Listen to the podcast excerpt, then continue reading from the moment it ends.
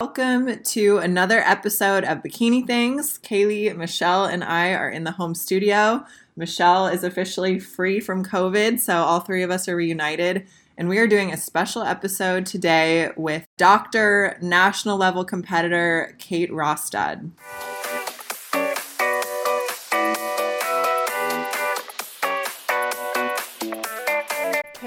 Are very excited to have you here today. I I think of you as someone that's almost like a unicorn. I mean, you're in your residency, you're a doctor in the process of becoming, you know, a fully practicing doctor, I guess, and you can probably fill me in because I'm probably misspeaking about that. And then you're also a national level bikini competitor. You and I met about a year ago when we competed in LA yeah. championships with muscle contests and also USA's. So, welcome to the podcast, first of all.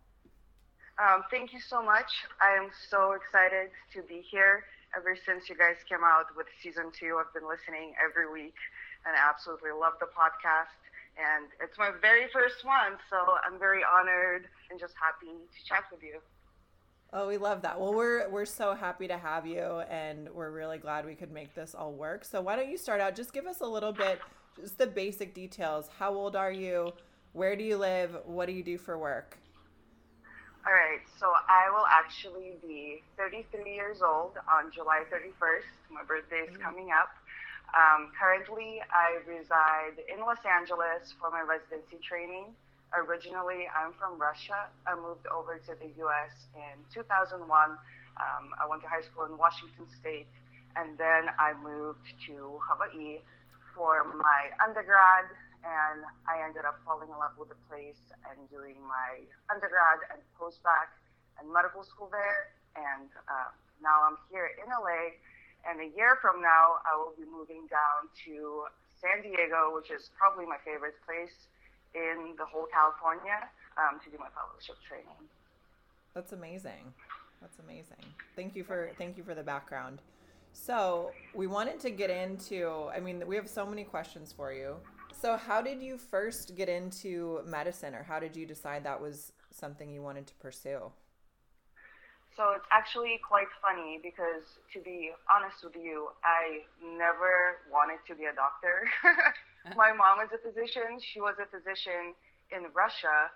And when we moved over to the United States, in order for her to practice medicine here, she had to go through the whole residency process again. She had to take all of the board exams again, and it's a very long and tedious process. There's like four board exams that you have to take in order to be a board certified physician. So I just remember being in high school and watching her studying in the books all the time and she did not speak english very well at the time so she was like basically relearning medicine in english which is just fascinating to me that she could do that and i was like i never want to do that so I almost went to law school. I even took my LSATs and everything, and I wanted to study criminal law.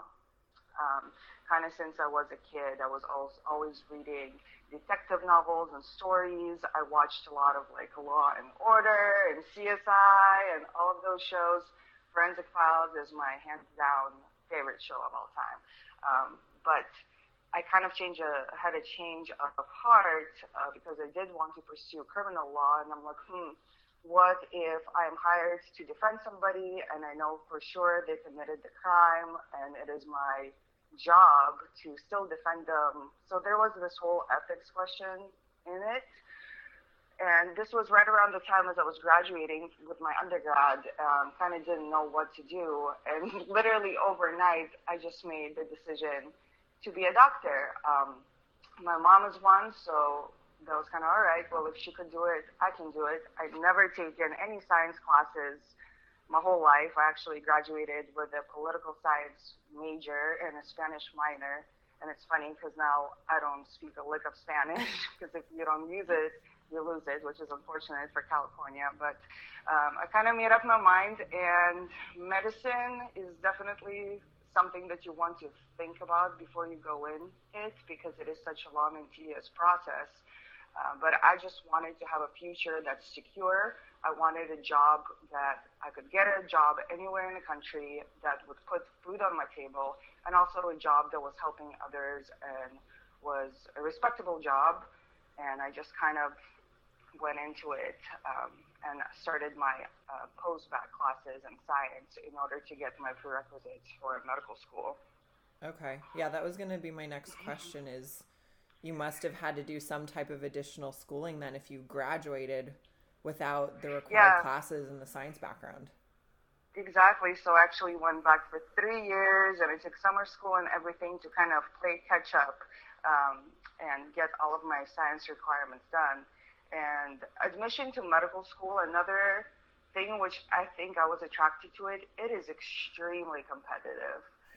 Um, it's very, very tough to get into. A bunch of people don't get in on the first try. They apply multiple and multiple cycles, and there's just so many factors involved in your admission. It's your test scores, it's your GPA, it's your extracurriculars, it's your leadership, it's your clinical shadowing, it's any kind of research you have done. So I kind of had to get those things in as well as I was taking my courses and you know trying to get all A's. So that that was definitely a challenge, but I set up my mind. I was like, you know what? I'm gonna do it. My mom did it. She did it in a foreign country at the age of 40, and I'm young. I can definitely do it.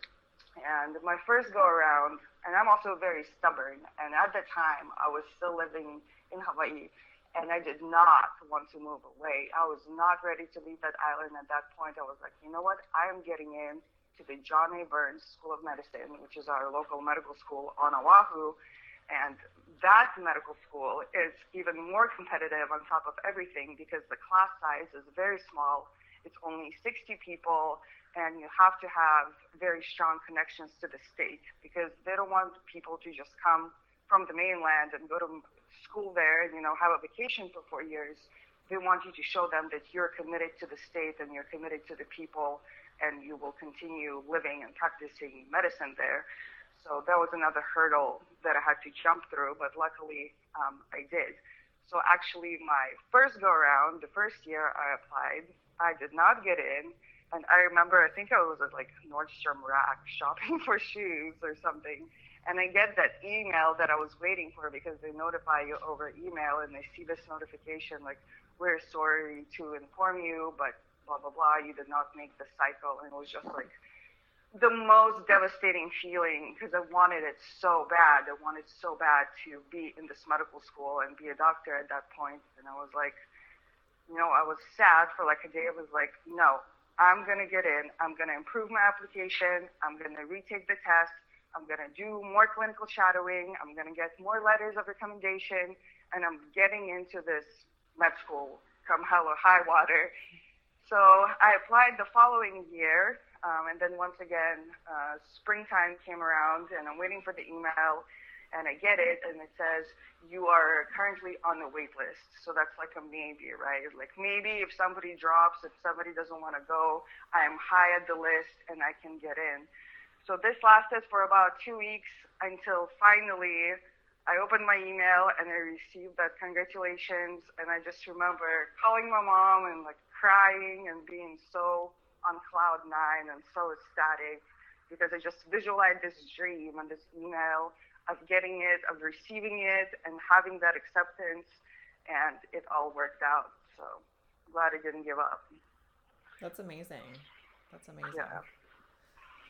So, have you always had such a strong mindset? I feel like that's a just a really tough mental attitude that you had that entire time, and you were extremely persistent and like you yeah. said a little bit stubborn too probably to be so yes. fixated on that goal and to force yourself to achieve it that is me to a T. I'm actually a very stubborn person, which can work greatly to my disadvantage. But over the years, as I've gotten older, I've learned how to be less stubborn about certain things and listen to other people and their opinions, the ones that I value.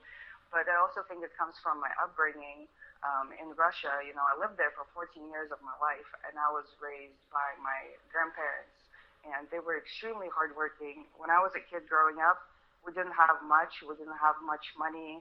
Um, but you know, I was a happy kid. I always had everything I wanted. But I saw how hard my family worked. They were never home. I was always home by myself since early age. I always joke around that I was babysat by my German Shepherd that was like my guardian because nobody was home and I'm like a little kid.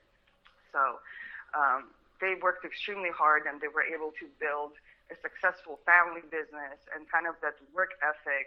And my grandma was also really strict, and I think that has to do a lot of the with the Russian culture. If you talk to a lot of Russian people, their family is very strict. You're expected to get good grades. You're expected to be a good kid, never get into any trouble. That's just like your job in the family.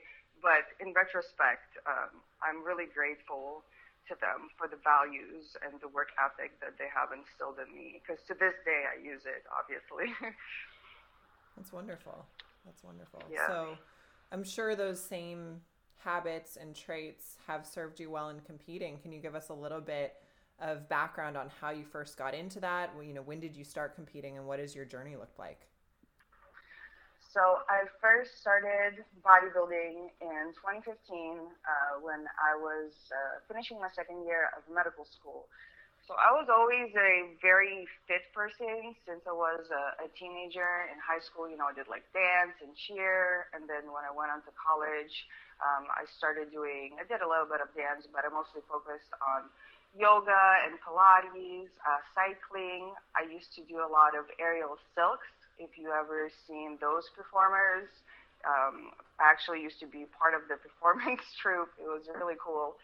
And um, I would used to go to the park and just rig on trees and set up the silks, and it was just great and a lot of fun. So I was always really active, but I was always really, really skinny. And I think uh, you and Kaylee can relate to it. Genetically, I'm just like a double zero, just very, very thin, ectomorph body with no curve to me and no kind of any like shape or muscle. So I always felt very, very strong, but I got 100% sick and tired of people always telling me, oh my God, you're so skinny, you're so skinny. Like it's a good thing. They were like praising it. And I was like, you know what? I'm tired of hearing that. I want to look as strong as I feel on the inside because I'm strong. I can hold my body up in the air and do all these tricks. Like I'm not just a skinny girl.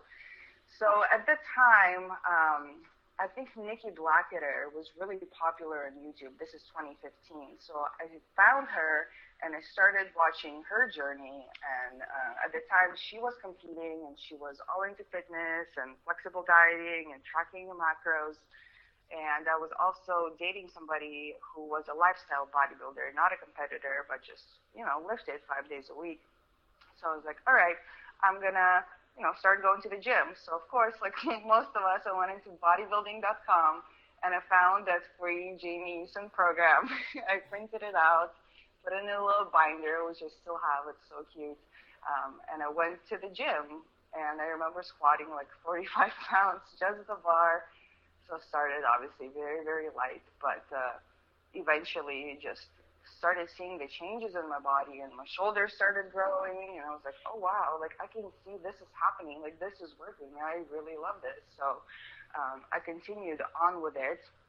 And then given that I'm such a competitive person by nature, doing a competition was kind of a natural progression for me. So in 2017, so almost two years since I first started lifting, I did my first show, and this was back on the island. It was a local show.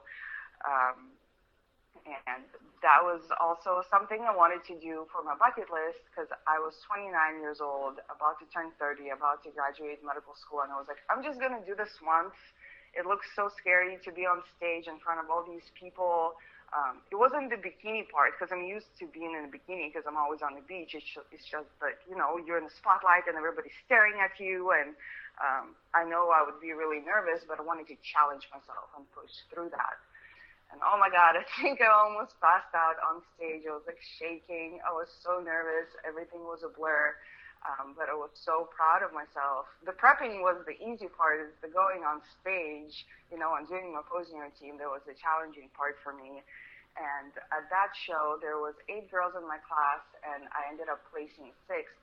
And then when I looked at the photos, I realized still how tiny I was compared to everybody else, especially in my legs and glutes. Like they were non-existent. I had like an eight pack of abs, and my upper body was okay, but the lower body was just lagging. And I was like, all right, I need to grow my lower body. So I ended up taking a good year off and really pushing my calories and really pushing my body and lifting as heavy as I could.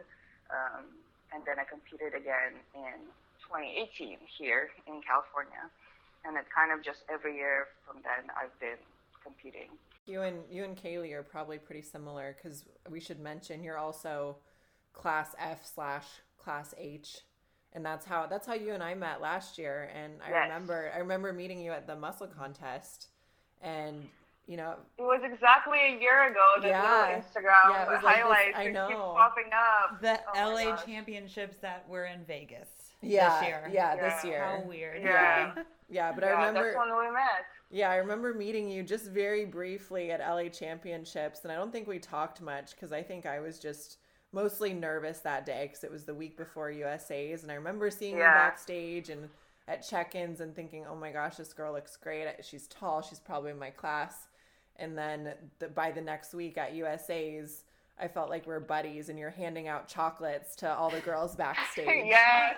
I'm notorious for that. You gotta watch yeah. out. They bring like all the Hawaiian goodies. Everybody knows uh, that about yeah. me. So you have to be careful yeah. around me. Yeah. Well that's when I knew too. I was like, this yeah. girl is just nothing but a sweetheart. Like she's just backstage making friends, having fun and and yeah it's ever since then you and i have have stayed in touch and and when we can yeah. we see each other since we're down here in oc which is not too far from where you're at. Yeah and honestly to me that is my most favorite part of competing and actually why i compete. Of course we're all competitive and we all want to win and get our pro cards and qualify for the olympia and yada yada yada but I love making those connections and I love making new friends and finding like-minded women who are also smart and intelligent and beautiful and they're into the same things. And I have made some of my best friends through the sport. And to me, that's priceless. If somebody told me today, Kate, what if you couldn't compete for a pro card anymore? Like that doesn't even exist. You can just compete and never be a pro, but you still do it. And without thinking 100% yes, just for the experience, just for the memories, just for the friendships, that is worth so much more to me than any plastic trophy could ever be or any status of some sort. That's actually what I just posted about today. Sort of, just especially yeah, exactly, right. right now with I everything read, going I read on. It. Yeah, yeah, we're all we're all nodding our heads over here. We're we're right there with you. I mean, Kaylee and I, I feel like you know we all have joked about so many times that we're like sisters or or whatever. We look like sisters, but really, you know, we met competing two years ago, and we've become super close through it. And same thing, Michelle. She and I didn't meet through competing, but we met doing supplement promo work, and similar, yeah. And now I've gotten her on board to try out to try out competing, so I'm very excited for her. Yeah, I think competing takes a certain type of personality, certain type of lifestyle or motivation, mm-hmm. competition level. So I think it definitely attracts people that are like minded, especially women that are really busy and, and doing a lot of things, which I think is a good segue to how like yeah kate how like how, how do you do how just explain yes so i get that question a lot how do I balance being a resident, which is very, very vigorous medical training, basically a prep for four years, and still competing? And honestly, to me, medicine is extremely stressful. Medical training is extremely stressful, and not just because of the vast amount of knowledge you have to put into your brain, but also navigating people and different personalities. You work with nurses, and in my uh, field in pathology, we work with lab techs and we work with uh, attendings or the physicians who are already practicing. And it used to be a lot worse. Like I hear horror stories back in the 50s, and you know even even earlier than that, where residents were treated not very well, to say the least. And you know you could be dumbed down or cussed at or get thrown stuff at in the OR. It used to be really kind of like this is what you go through to grow tough skin, and this is what is going to make you a good physician. Now it changed completely since then, and things are a lot more civilized, but still there's a lot of mental stress. Uh, so that mental part is always there. You're always being compared to each other, which is funny because it's the same thing as bodybuilding, right? But now you're being compared on your intellectual level. You're being compared to your peers, or you don't know this, or you don't know that. You're not good at this. You're not smart enough. So it can get you down when you constantly getting those comments. And yes, once in a while, you know, people will say something nice and positive, especially as you get more experience and get better. But in the beginning, it's very rough and can be disheartening um, so for me, bodybuilding is just my savior. It's my mental health. It's that time of the day I have to myself in the morning where I can put my headphones on and blast my music and just lift and not think about anything else and just take any frustrations or disappointments or aggressions out at the gym. So for me, it's not just for my physical health, but it's very much so for my mental health and to be able to survive residency because honestly, if I didn't have this sport, I would probably, I don't know, be an alcoholic or be drinking a lot or be doing something to cope with the stress. And that's actually a huge problem in the medical community. A lot of doctors are addicted to drugs or alcohol or some sort of unhealthy behaviors because they get burned out because the system is stressing you out and you feel like you have nowhere to go. And What's even worse, some of them commit suicide, especially female physicians. I think the rate of suicide amongst them is like 130% compared to the regular population. So for me, training and bodybuilding is non-essential. And as far as competing, so I actually, when I was prepping for my first show, I was I was dating somebody, that guy who was doing lifestyle bodybuilding. He was also in the medical field, and he would tell me, "You can never do residency and compete." Like you can never do both. And oh my God, the moment you tell me that I can't do something, I'm gonna do it and I'm gonna do it well and I'm gonna rub it in your face. Like that's the type, the stubborn type of person I am. Don't ever tell me that I cannot do something because I will prove you wrong. Like I will make it my mission. So, some tips for balancing work um, and prep. So basically, I get up in the morning. You know, all of my food is planned for the day. I do flexible dieting. I track things in MyFitnessPal. So from the night before, I'll put in my macros. I know exactly what I'm eating and what meals I'm bringing. I get up and I go to the gym. I get my training done. I'll do um, some cardio if I have to. And then I go to work. I have all my food with me. I have all my supplements with me. I have anything that I need with me because I don't know how busy the day is going to be. Uh, not always I'm done at five, six o'clock. Sometimes you're not done till you're done, you know. And on call, um, you can be there very, very late. I've definitely had nights where I stayed at the hospital till like 11 o'clock at night for five days in a row. Um, when you're on call, you can be paged to come in at three in the morning, which also frequently happened to me. I'm kind of a black cloud for that. Or you can just, you know, get multiple pages throughout the night. Um, so you just make it work. You just have to be prepared.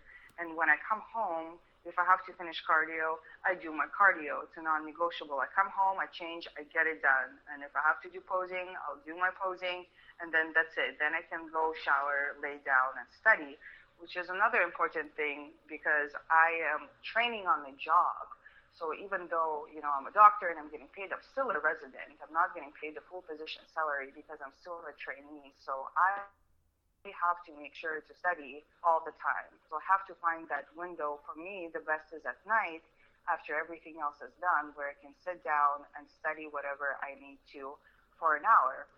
Um, and some also some other tips. I just make it work um, I remember one night I was on call and, you know, I was sitting there and waiting for a specimen to come from the operating room. And they're like, all right, it's going to be like another hour. And it's like already 8 p.m. I'm like, oh my God, I still have to do my cardio. By the time I get home, it's going to be like 9 30, 10. I'm going to be dead. So I literally went in my scrubs. I, I had headphones, I think, but I literally went and ran the hospital stairs for the 45 minutes of cardio I had to do just in my scrubs, all sweaty, didn't care. And it was really funny and cute because uh, a nurse came out from like labor and delivery unit and she saw me running. She's like, oh my God, can I run with you? Can I join you? I was like, yeah, sure, let's go. so she kept on running with me for like 20 minutes until I get I got paged, you know, and I had to go pick up the specimen and I walk into the OR all sweaty, but you know nobody cares. Um, so you just get it done. I've definitely brought my posing heels into the residence room before. We're all kind of like 10 of us sit in the same room, and mo- most of my co-residents are my friends as well, and everybody knows, you know, I'm a bodybuilder and I compete. So I just like put on my heels and pose in the corner and nobody bats an eye. They're all very used to it. So you you just got to do what you got to do. But um, staying organized, prioritizing what you need to get done first. If you have to write it out and put it on a list form so you know exactly what you're doing, schedule things things in, then do so. I'm a huge fan of lists. I have a lot of to-do lists. I add everything to my calendar, um, and it's very satisfying to check that off once you're finished with it. And I guess the most important part that I always say uh, is you can't fake passion. And I'm passionate about both. I'm passionate about medicine and the field that I'm in, which is pathology, and I'm also passionate about competing. So I make it work. And I strongly believe if there's a will, there's a way. If you really, truly, badly want something, if you work hard for it, you will get it done. Like, there's no other option there's no other outcome. You will get it done and you will be successful. That's really good advice. You're incredible. Yeah. We're, we're all very impressed. That's amazing. That's yeah. Amazing. I mean, I just from hearing you, it's like I've worked as a personal trainer, I've worked with clients that have are nurses or have I don't think I've ever worked with like oh no, I, I think I've worked with some doctors or some researchers and there's definitely some of them that are very like go go go we'll get whatever but i've also heard the excuses i've heard oh i'm busy all day i'm on my feet all day i can't make time to eat there or i miss food all day and i'm like so hearing you like making it happen i mean that is just so motivating for me as a personal trainer knowing that it's it's all about that passion and, and getting people motivated yeah. and getting people to to make it a priority and that's the reality yeah. of it when you want something, you. get it. And I think I'm also very blessed um, that everybody at work is very supportive of me. Um, my, you know, everybody knows that I'm a bodybuilder. There was an actually an article, a local article within the hospital uh, intranet that came out about me in 2018. And the reporter went to my show in San Diego in 2018. It was the San Diego Fit Expo. And then I sent her some pictures, and she sent this article that went out hospital wide. So um, my program directors were really proud of me. Everybody's very supportive because I was a little, this is kind of another subject, apprehensive about it. Here I am, this doctor, and supposed to be a quote unquote professional, and I prance around on stage in a sparkly bikini and heels. How are they going to react to that? Are they going to approve of that? Um, so that was something that I was afraid of, but luckily everybody's been nothing but supportive and they're all very proud of me. And every time I work, you know, with another doctor, they always ask me, "Oh, are you still training? How's prep going? You know, when are you competing next?" So it's it's really nice. And my coworkers as well. I can't tell you how many times I like heated up very stinky meals in that microwave in the resident room, and they're like, "Oh my God, is eating her shrimp again or her shirataki noodles," but you know, they'll make fun of me and they stop because deep down inside, like, I know they're just like picking on me. Deep down, they're very supportive and they're very proud of what I do. That's wonderful. And I, I completely yeah. understand where you're coming from too. Um, I work in engineering and the company I'm at now, which is newer, they don't really know much about it because I haven't prepped since I've worked there. But my company I was at for the past three years before that, everyone knew what I was up to, but I was also very at first kind of timid to share the competition photos for a variety of reasons. Mm-hmm. I mean, yeah, number one, I want to be taken seriously, but also two, they didn't really officially know that I had had a breast augmentation, so I was nervous for them just to see the photos and and talk about the results with them, but they were nothing but supportive, which was really cool. Oh my god, funny story about that. So, I actually got my breast augmentation when I was a second year of residency, and I only told my very close friends at work. I didn't like go and announce it to the whole like 20 other residents, but one of them saw me post it on Instagram because my Instagram I don't really post too many medicine things on there. It's just very fitness. It's my personal fitness page. I don't want to you know affiliate it with work. I blogged the hospital like immediately a long time ago when they started following me. So this guy saw my post and then he went and told everybody so I come back into work and like all the guys are like, you know, talking about it in the corner and discussing it and how big did she go and did she post pictures and things like that. And I was just like, wow. Wow. Wow. wow. I come? I come back to that. But um, you know, I own it. Everything that I've had done, I'm very open. I'm an open book. I'm like, yes, I had a breast augmentation. Um, I don't, you know, that's my business, my body. I get lip fillers. I get Botox. I'm very open about it. I'm not ashamed of anything that I have done to me. I'm a big supporter of plastic surgery if it's done correctly because I know what those plastic surgeons go through. I know the vigorous training that they go through, and it's actually a work of art, in my opinion. So I absolutely have no shame in that. We're we're fully supportive. Yeah, yeah. So this year has been a pretty strange year for everyone, uh, especially with competing with bodybuilding. There's so much uncertainty. Shows getting canceled, shows getting pushed and pushed again, or canceled, or relocated. Um, for example, LA Championships, like we said, you and I did that show last year, normally held in Los Yep. Angeles, like it's named. But this year they had to move it to Vegas because the COVID nineteen situation has has gotten so bad here in California. So what are what are you doing right now, Kate? When are you you competing next, or what are you thinking if you don't have set plans? You, I mean, you look great. Looking at your Instagram, and we'll we'll put your Instagram in the episode description too, so people can find you. What are you doing right now in terms of prep or in in terms of an off season? Yeah, so thank you for your compliment. Um, and I am currently actively in prep. So I started prep for 2020 season back in February, mid February. Um, and then the whole COVID 19 situation happened, and I was still prepping. And then shows, especially national shows, started getting canceled and started getting postponed first the junior nats, then the USAs. So at that point, um, my coach put me into a little bit of a reverse, actually quite a bit of a reverse, um, and it was actually really great for me too. And I was training at home, so it was kind of a deload on my body as well, and focusing more on the mind-muscle connection and higher reps and things like that. And my body um, actually handled really well. I was able to maintain the same weight on the scale while increasing my calories, but like 500 calories a day and barely doing any cardio. and then about, I don't even know how many weeks, maybe five, six weeks ago, we went back into the cut um, as things kind of started started dying down and you know, there was a hope of shows resuming in the near future. So we went back into a cut. So I am currently in prep and I am cutting.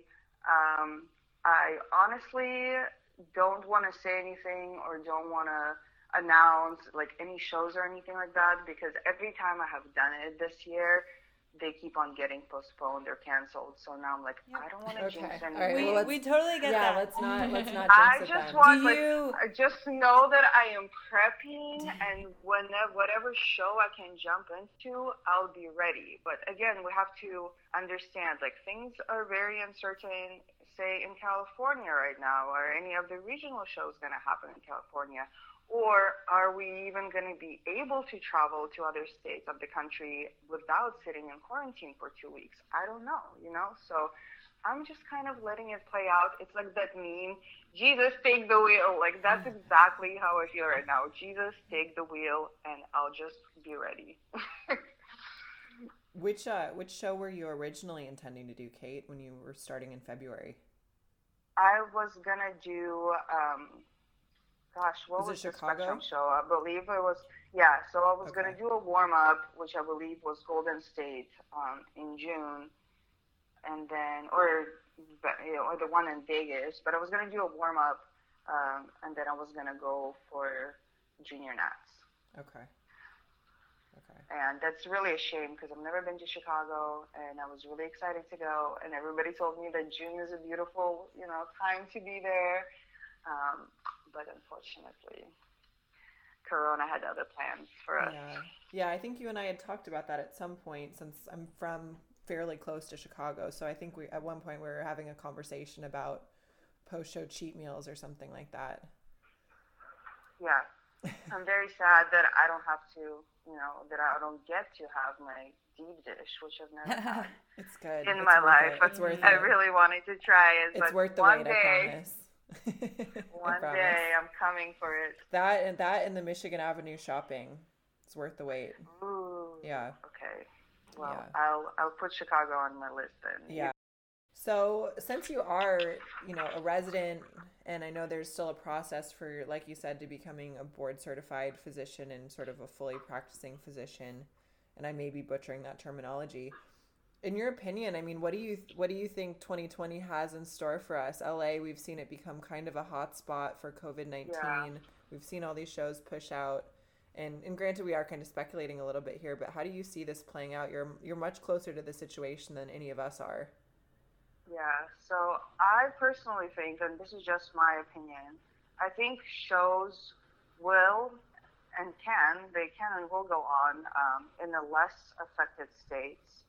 So maybe, you know, not California, Texas, Arizona, Florida, but in other states.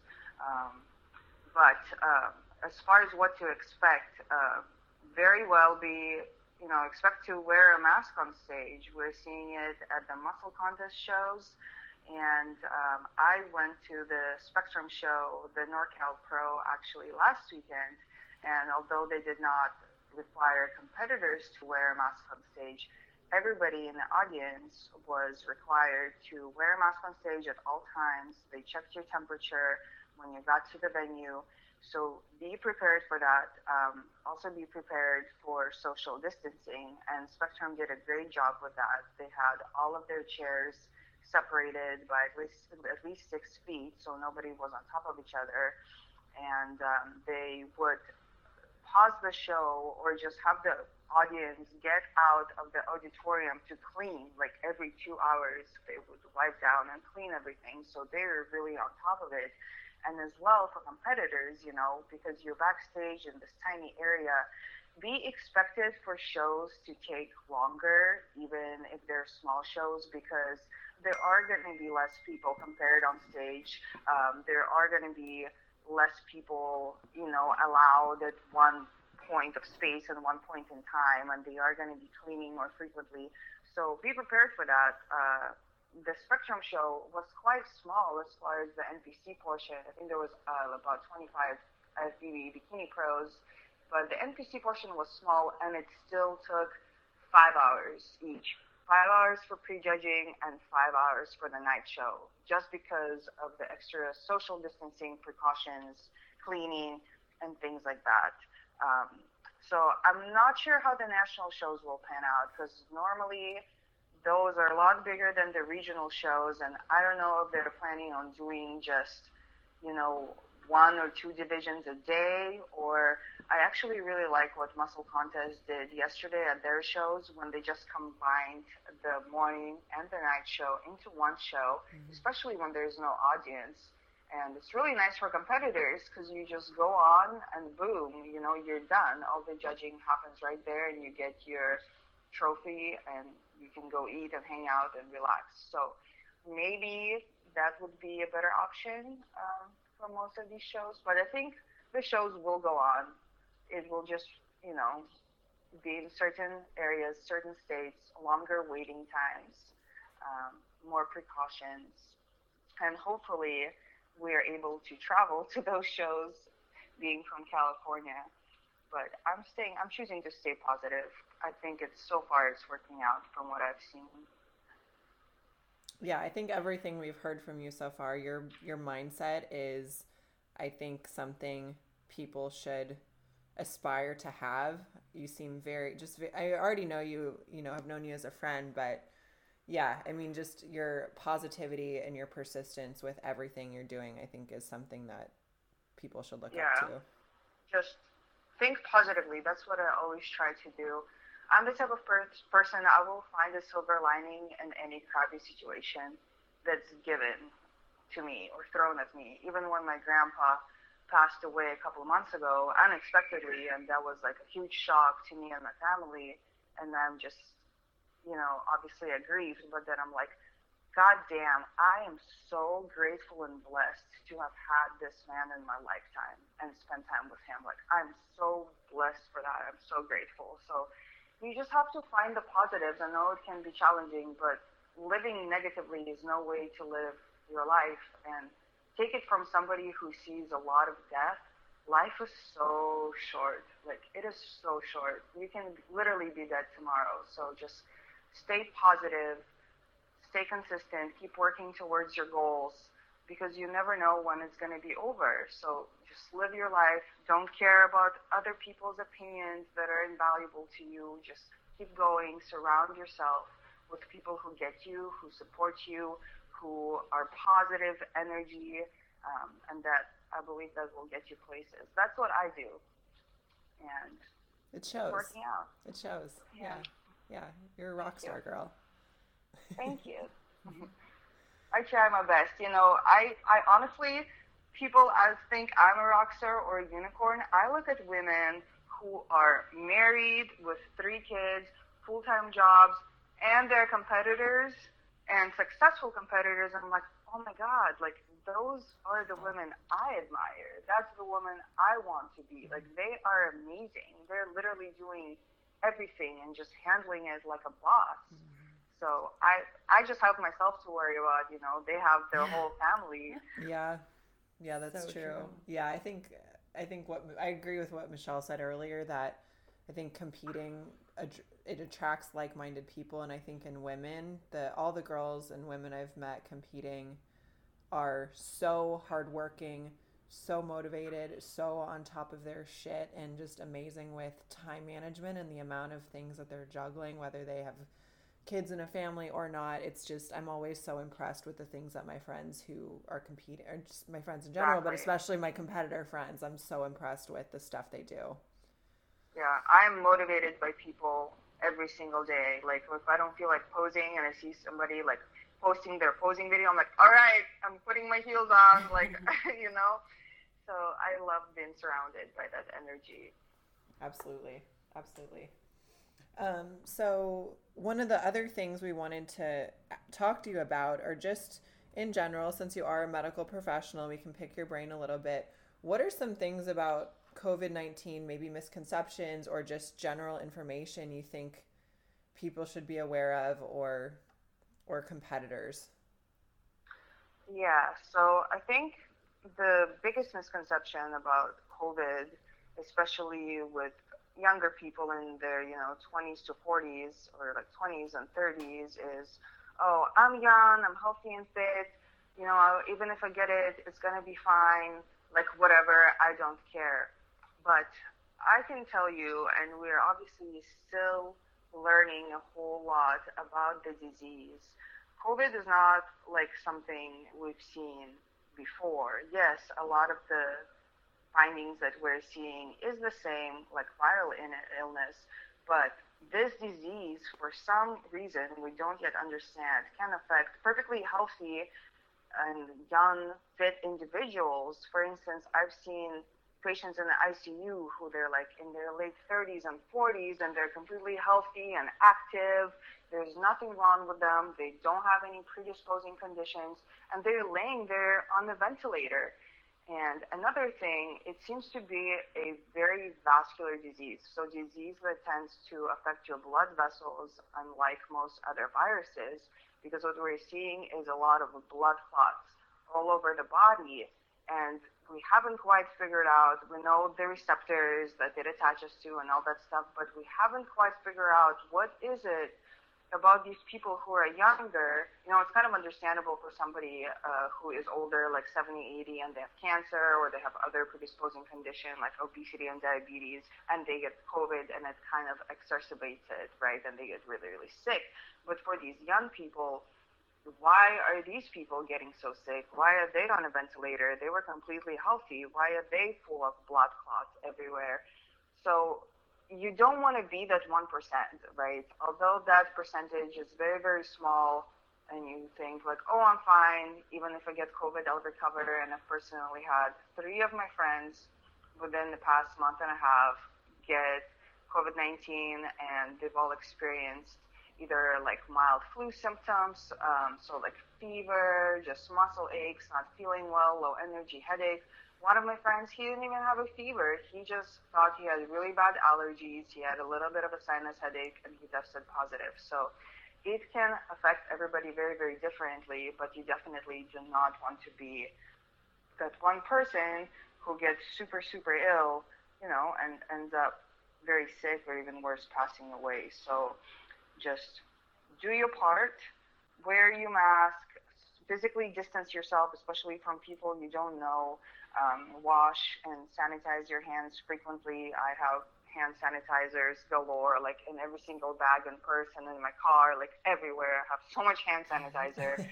wash, you know, wash your phone, clean your phone when you get home, clean like your water bottle or anything that touches any external surface. Because just be careful. Think about it yeah, you have a better risk of getting in a car accident and dying, right? But we take certain precautions to avoid that. We wear our seatbelt. We don't drive like a race car driver. We don't text and drive at the same time. So kind of think about it the same and take the necessary precautions to try and minimize your risk of disease or you passing the disease to somebody who appears healthy but can get really, really sick. I think that's great advice. Because yeah. a lot of competitors too, you know, many of them yeah. are, many of them are young in their 20s and 30s. There's definitely competitors that are 40s and above, but yes. for the most part competitors whether we're in on and off season live a pretty healthy lifestyle and are probably more likely to think, "Oh, I'm fine. I'm fit. I'm healthy. This isn't going to affect me the way it's affecting other people I'm hearing about." Yeah, but think about when you're lean, especially stage lean. To be honest, and this is my opinion, you're not that healthy, especially women. We do very, very low fat diets. Your hormones are out of whack. You know, you tend to get more sick when you're super lean. You're working so hard. Your energy is down. Your body is just like trying to preserve itself, right? So you're actually you're kind of immunocompromised in that state. So you have to be very very careful. That's why actually I chose not to go to the beach yesterday because I'm on prep. I'm getting pretty lean.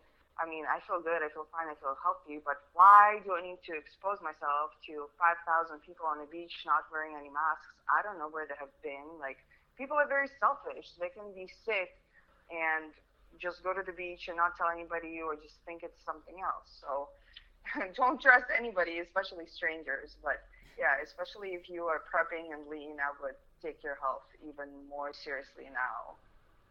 Yeah, that's a good point. Which which beach do you go to, Kate? Um, I like to get out of LA. If I'm here in LA, I'll go to I think it's called Mother's Beach. It's the one that's between Venice and Playa. Um, although I do like Playa very much as well, but um, yeah, I try to get out of LA if I can, maybe go down to the OC or up to like Malibu to Zuma Beach. Yeah. But most of the time, honestly, I'm just on my rooftop because there's nobody. I am blessed to have a rooftop where I can lay out. There's nobody out there, you know, no people. So I'm just have the space to myself, and I'm still getting my sunshine. Yeah, I feel like I always I always see your Instagram stories where you're laying out on your roof. Yeah. Me too. Vitamin D is extremely important, guys, yes, for yes. your immune system as well. So if you're not getting enough sun, I strongly recommend you take a supplement. In the winter time, I definitely take a supplement of vitamin D. How much? How much should people be taking? Um, you know, that's a good question, and I honestly don't know the current guidelines, uh, so I'm not going to BS okay. you. Yeah. Because I'm well, not, you know, I yeah. my field is pathology, so it's the diagnosis of disease, not yeah. really yeah. prescribing medications. Yeah, vitamin sure D I think easily, is one of those right where they keep they keep upping the recommended dose. I'm definitely I don't I don't really know what it is, but I feel like every few years they've realized we actually need more of it than they thought. Yeah, and this year they'll say even more because of how many people have been inside. There, it's gonna be definitely a big That's what I'm looking for. Actually, Like- let's see. uh, from the Mayo Clinic. So this is the doctor in me. Every time I don't know something, I immediately look it up. I can't let it go. Uh, this is just what I'm trained to do. I'm programmed to do this. So um, the Mayo Clinic, which is a reputable source, says that the recommended daily amount of vitamin D is 400 international units. So that's for children. Let's see, for one to 70 years or adults is 600 international units. Oh wow, that seems really low. Yeah, I swear I'm doing like, like that much. five I thought it- thousand right now. Yeah, I thought then- it was more. I thought like it was 2,000 I thought it was at least like over a thousand IU. Yeah. but maybe maybe we'll do some homework and we can post it in the episode description as a note. Yeah, Kate, I'm excited just to follow your journey and continue to see you compete. I am very hopeful for you that you will compete this year on regional stage and hopefully nationals, whatever that looks like. And the fact that you have the personality and mindset to be flexible and kind of go with the flow and appreciate being Yeah. able to go on stage is what's going to bring you to the top. So I'm so excited and very hopeful for you and can't wait to cheer you on, whether it's right next to the stage because they're allowing the audience or away. You definitely have all of our support and cheering you on. Maybe you'll be Mhm. up against, not against, but up next to Laura. it would be nice to get on One stage or two, year. baby. Yes, especially when we're pros, because that's happening. Oh my gosh, then That's- we all three. That would be That's amazing. one thing I know for sure, right? And this goes back to my willpower and mindset. Like, I don't care how long it takes me. I don't care how many times I have to fail or go onto the national stage. Like, there is no doubt in my mind that IFBB Bikini Pro title will be after my name. Like, I 100% completely know that. Hell yeah. And And you I am- you visualize things. So you visualize your goals Yes. and then you set out and you destroy them and make it Yeah. happen. So I relate very well to that. Mm-hmm. And and the same with you girls. Kaylee, you're looking absolutely fantastic. I cannot wait to see you get on the pro stage again. You Aw. killed it at your last show, and I know that you're only going to get better and better and get that O qualification. And Laura, I know your mindset. I have no doubt that you will achieve your goal too. That you know we will be together up there on that pro stage. I know you will get it done, regardless of the circumstances or how long it takes. And Michelle, I'm very excited for your first prep. Um, that's so exciting. And you have an amazing coach in your corner. I saw you guys practicing posing, and I know Laura is coaching you with your diet and things like that. So just enjoy it. Enjoy the process. Don't rush into it. Don't stress out. It's just, it's all fun, right? It's all fun. That's what it should be. Don't let it stress you out too much. Yeah. Well, awesome. I think I think that's all we have for you, Kate. This was this was so amazing. Thank you again for coming on the podcast. We were so happy to have you and I think there are so many just personal and mindset tips people can take away from this episode just listening to you. Oh, thank you. Well, I'm very happy to share and hopefully inspire and motivate others to pursue their dreams and never give up. Hell yeah. is it for this week's episode of Bikini Things. Thank you guys so much for listening. Don't forget to rate, review, and subscribe on Apple Podcasts or wherever you get your podcast. Check us out on Instagram at bikini underscore things, and we will catch you in the next episode.